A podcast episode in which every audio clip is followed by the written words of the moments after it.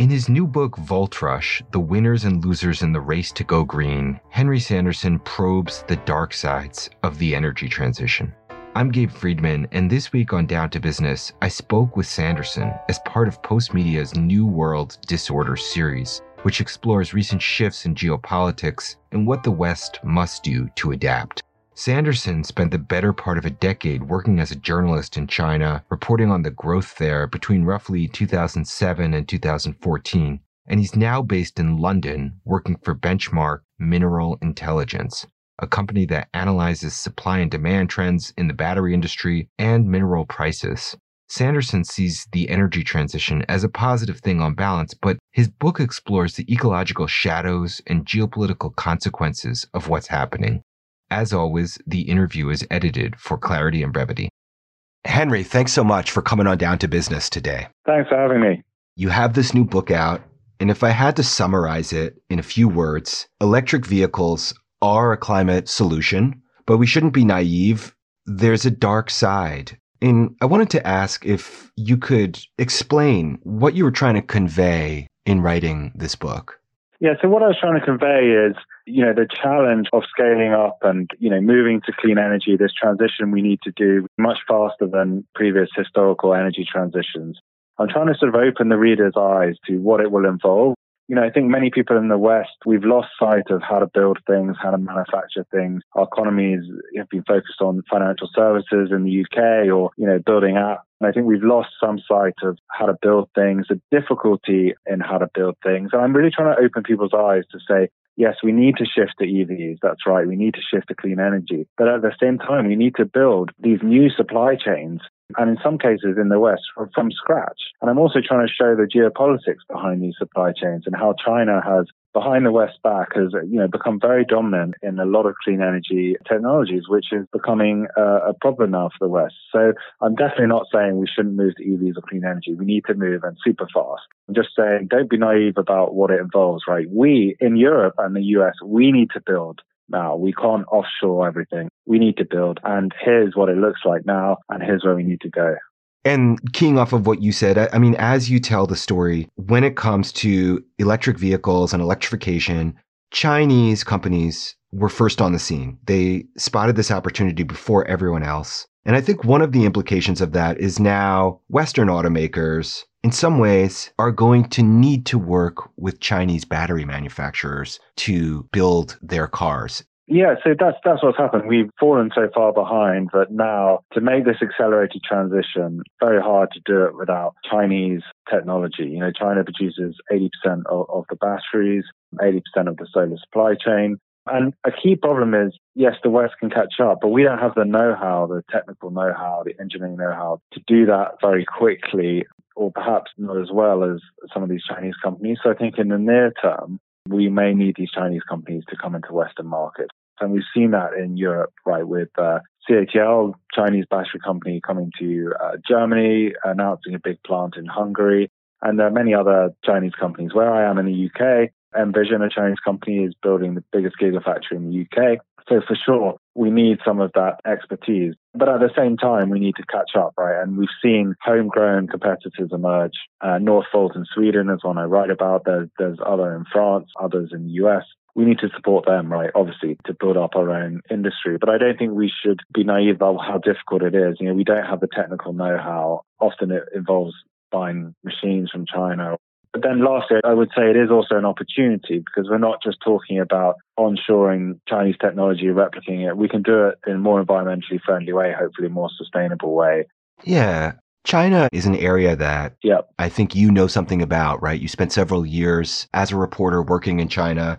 Can you say a little about what you reported on while you were there and whether that was where you got the idea to write this book? I, didn't was in China, but I was always interested in, in, in, clean energy in China because, you know, you were sort of living and breathing the economic miracle at that time, which was, you know, incredible GDP growth figures, incredible you know, amounts of construction. Everywhere you went was, you know, just these forests of new skyscrapers. I, I remember so vividly everywhere you went, you know, some ghost towns obviously as well were cropping up. Post financial crisis, they launched this massive stimulus that went into a lot of construction and, and amazing infrastructure. high speed trains, etc. But I also lived through, you know, the impact of China's growth model on the environment, which was just horrific. And the pollution in Beijing, I'll never forget, and I think I put it in the book, was, was apocalyptic. And you used to look over Beijing, the city with, with has these huge ring roads, which just endless lanes of traffic, and then this thick, heavy layer of smog across the city. And, you know, you'd wear your mask. This is before COVID, obviously. You'd always check the air pollution score on your phone, be the first thing you do in the morning. You'd have air filter home. Even some of the kids in the schools would play under a big dome, like protecting them from the atmosphere. So it really it felt like the end days of of the fossil fuel economy. So I was very interested at that time in clean energy because also at that time, I mean, just to take a step back, like after the financial crisis, both the US and China wanted to stimulate their economies in a green way, stimulate green energy.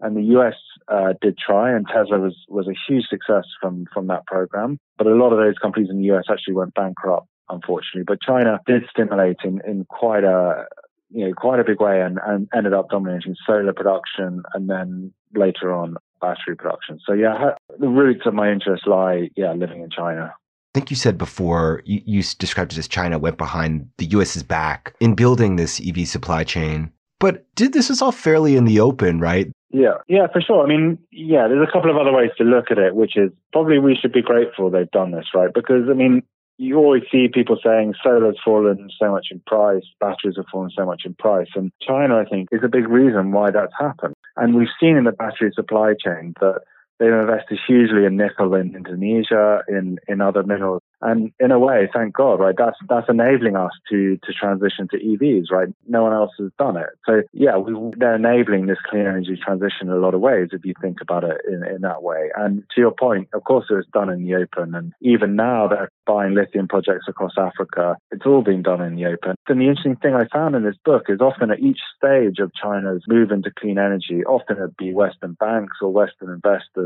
you know, supporting these companies to do it. So it's not, not been hidden from the West for sure.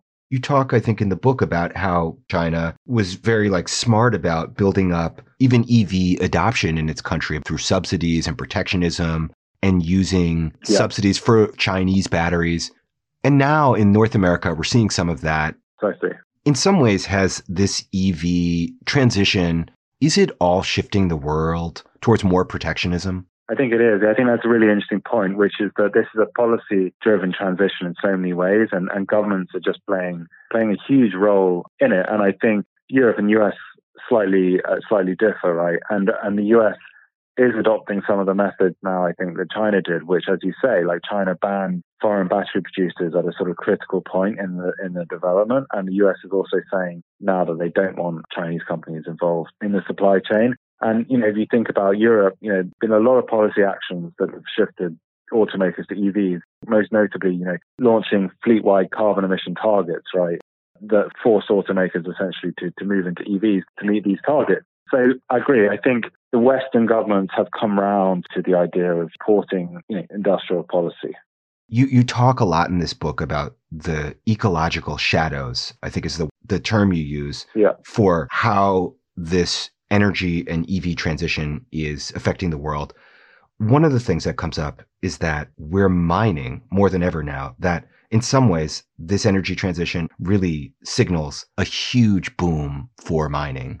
I think that's right. Um, and that, that ecological shadow is actually, I um, borrowed that term from a Canadian academic. That would be Peter Dauvergne, a University of British Columbia professor who specializes in global environmental politics. I just really liked his book, and it sort of summed up um, so much.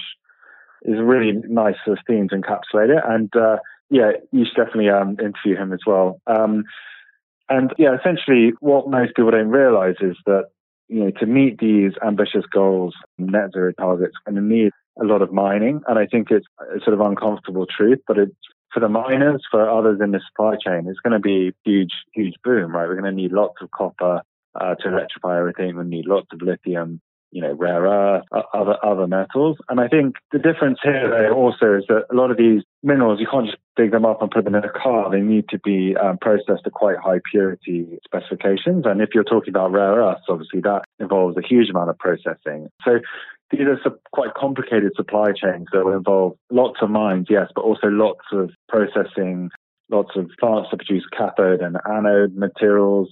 So all this means is this is going to be a huge economic uh, opportunity for what for Western countries going forward. And, and we can see from China that billions have been you know, created in wealth from the supply chain already. And some of the top billionaires in China are guys from the clean energy sector. So it really is a massive, massive economic opportunity for the West and definitely one for the mining industry.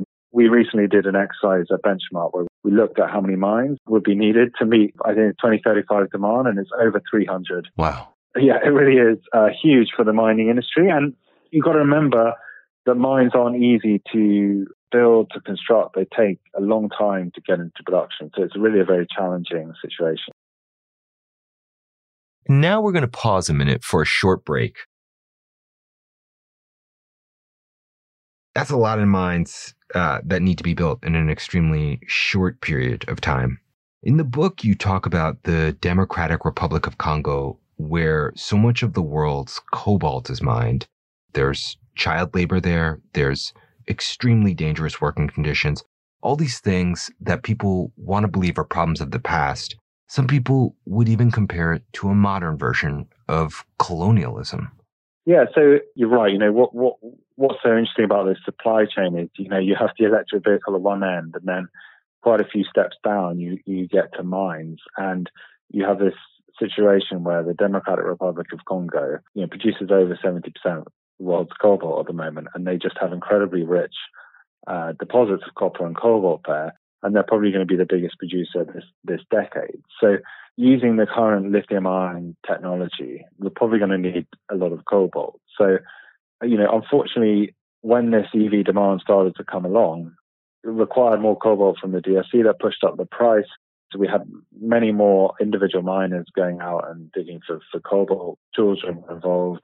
And I think this is a you know a big shock to, to a lot of people in the EV supply chain that the, this was going on. But it had been going on for many years for electronics, for, for smartphone batteries. And I think what's so interesting is that because the EV is a green product, it's very uncomfortable uh, to have that kind of supply chain in it. So in a way, it's good because it's really focusing attention on what's going on. And we've seen automakers now try to engage a bit more with the DRC and try to at least think about solutions, find out ways to help. So the situation hopefully will improve with more of that engagement. But it is a very uncomfortable sort of truth of the supply chain that the situation in, in the DRC, it's obviously a poor country. You have big industrial miners there with mines behind big protective fences, but you have a lot of individual miners who just go out and, and dig up for the, the mineral with no safety protection and, you know, very little infrastructure. And so, yeah, you have these very unsafe and dangerous working conditions, um, which seem yeah. inhumane. Another thing that you get into in the book, you talk about some of the environmental disasters that have occurred because of the scale of the mines. I may get the number slightly wrong, but it was something like 200,000 gallons of diesel in a Russian nickel mine that yeah. flowed into a river. I mean, it was a mind boggling amount. Like you can imagine a little bit of diesel spilling, but on that scale yeah. sort of speaks to how big mines today are. Yes, that's right. Mean, when you go to these mines, I mean, I think that's one of the realizations I had during the book that, you know, I went to Chuquicamata copper mine in Chile. It's, you know, it's one of the deepest holes on earth. It's just a massive, massive open pit. You know, you stand before the open pit and you look down and these huge mine trucks are like tiny specks down below, right? And and the same, the Mutanda mine in, in the DRC where I went is, you know, massive, great open pit you know, so the scale of these mines is huge, as is their sometimes their impact on the environment. And I think it's very worrying that in countries like Indonesia, it's very biodiverse, it's very you know sensitive environment. You know, nickel is going to come from Indonesia. There's lots of mining going on there. So these are kind of the ecological shadows that I think are being generated from this, you know, sudden like exponential increase in demand. You know, mining is going to feel the impact. But I, you know, I, think the the West probably needs to come up with some idea about what is an acceptable mine and what the mine of the future looks like. And I'd I'd like to see some, you know, more ideas about that because any mining will have an impact. So what is something that, that we're willing to tolerate? And within the mining in my book, you do have very different types of mines. Like the lithium in Chile and, and Argentina, it, it's more a case of evaporating brine in the sunlight, you know, over quite a long time. It's not so much digging as, as a conventional mine. So you know, you have different trade-offs. You know, the, the lithium extraction is low CO2, low carbon, etc.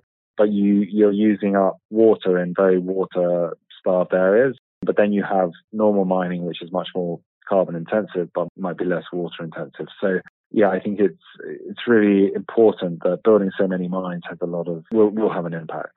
Yeah, it's interesting because from a CO2 point of view, I think um, the impact of mining is going to be nothing compared to fossil fuels. But I think what, what I'm trying to say in the book is that you know we're building these supply chains from scratch now in the West. We don't want to replicate the same mistakes. We don't want to have CO2 intense supply chains because every additional ton of carbon is one that we don't want to emit into the atmosphere, right? So we have an opportunity to to build something new to do it better. And then in areas like Indonesia, where they use coal for a lot of their grid, you know, the energy is quite dirty there. We in the West should help countries like that to transition to clean energy. And automakers and, and others should help and improve the situation. Actually, I wanted to ask you something. You know, you're someone who's visited the biggest copper mines, the biggest lithium evaporation brine ponds in Chile in the middle of the desert. What's what's it like when you're actually looking in these places and feeling in these places? What are some of like the moods around them? Well, it's, yeah, I know. Yeah, it's a good question. I mean, what's amazing about going to these places is, you know, they they operate just you know 24 hours a day, you know, all days of the year. I guess it's the relentlessness of the extraction that, to me, as someone outside the industry, is quite sort of eye opening. That you know, our entire world just relies on these minerals constantly being dug up, right, all hours of the day. Um, completely relentless pace of extraction and and you know just the size of the the trucks, the, the diesel trucks, you know the energy intense nature of it is is very very stark when, when you go to these places. It, and often they're much more like big industrial facilities, like the the processing part of, of a mine is like industrial facilities in China or something. So they're just colossal pieces of infrastructure and you realize how difficult it is to, to build these things. And, you know, I tell the story about Robert Friedland in my book and he's one of the few people who's discovered and, and built mines from discovery to production. And I think, you know, he went to the DRC in the late 90s and, and his mine there came into production, you know, last year or the year before. So it takes a really long time. It takes a very long time. Robert Friedland, of course, is known to many Canadians. He discovered Voisey's Bay, which is one of the biggest nickel deposits. This is actually something I wanted to ask you about because so much of the mines that you hear about are in Africa or not in Europe, not in North America, often in South America, in remote places. If the premise of your book, switching to EVs, is going to require a massive increase in mining of metals like nickel, yeah. are we going to be able to deliver on that? And is it going to require more mines in places like Europe and North America? Yeah, that's a really important question. Are we going to be able to deliver for things like uh, lithium? This decade, I think, could be could be quite quite tricky in terms of you know me catching up with with demand, especially in in the near term, right? In, in the next few next few years.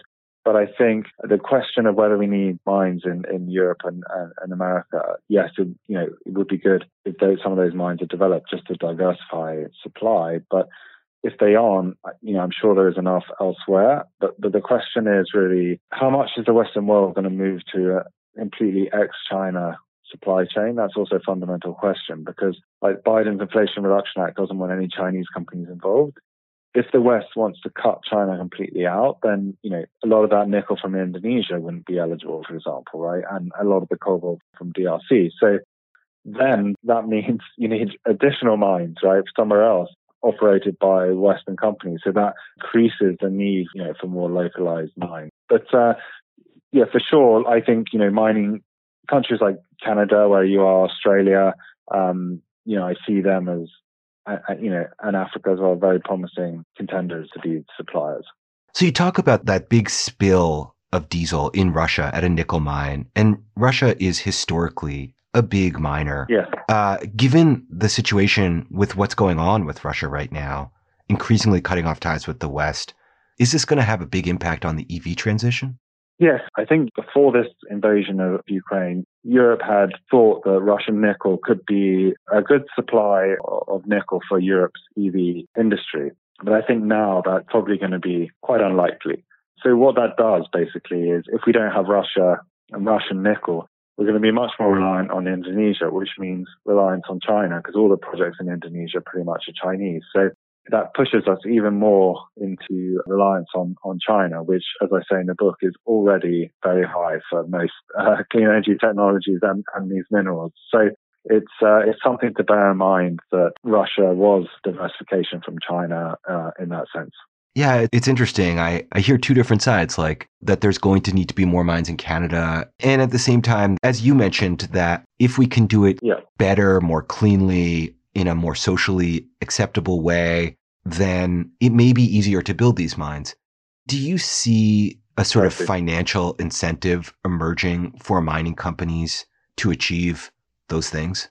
Yeah, there's, there's huge. I mean, um, the Inflation Reduction Act, you know, the automotive company gets a EV tax credit if a certain percentage of the critical minerals come from free trade agreement countries or North America. So right there, the producer of the EV is getting tax break money essentially. So there's huge incentive for them to buy from free trade agreement countries like Chile and, and Australia or, you know, Canada as well could be a huge beneficiary of, of that policy. I think there's huge incentive, you know, to mine in, in the Western world. The, the problem is just it's very hard, right? And it's hard to get projects permitted in the US. It's hard in Europe. You know, we've seen places like Spain and Portugal. It's been very hard to open new mines, right? So it, is very hard, but I do think the the willingness of the automaker to, to buy a product from these mines is is strong.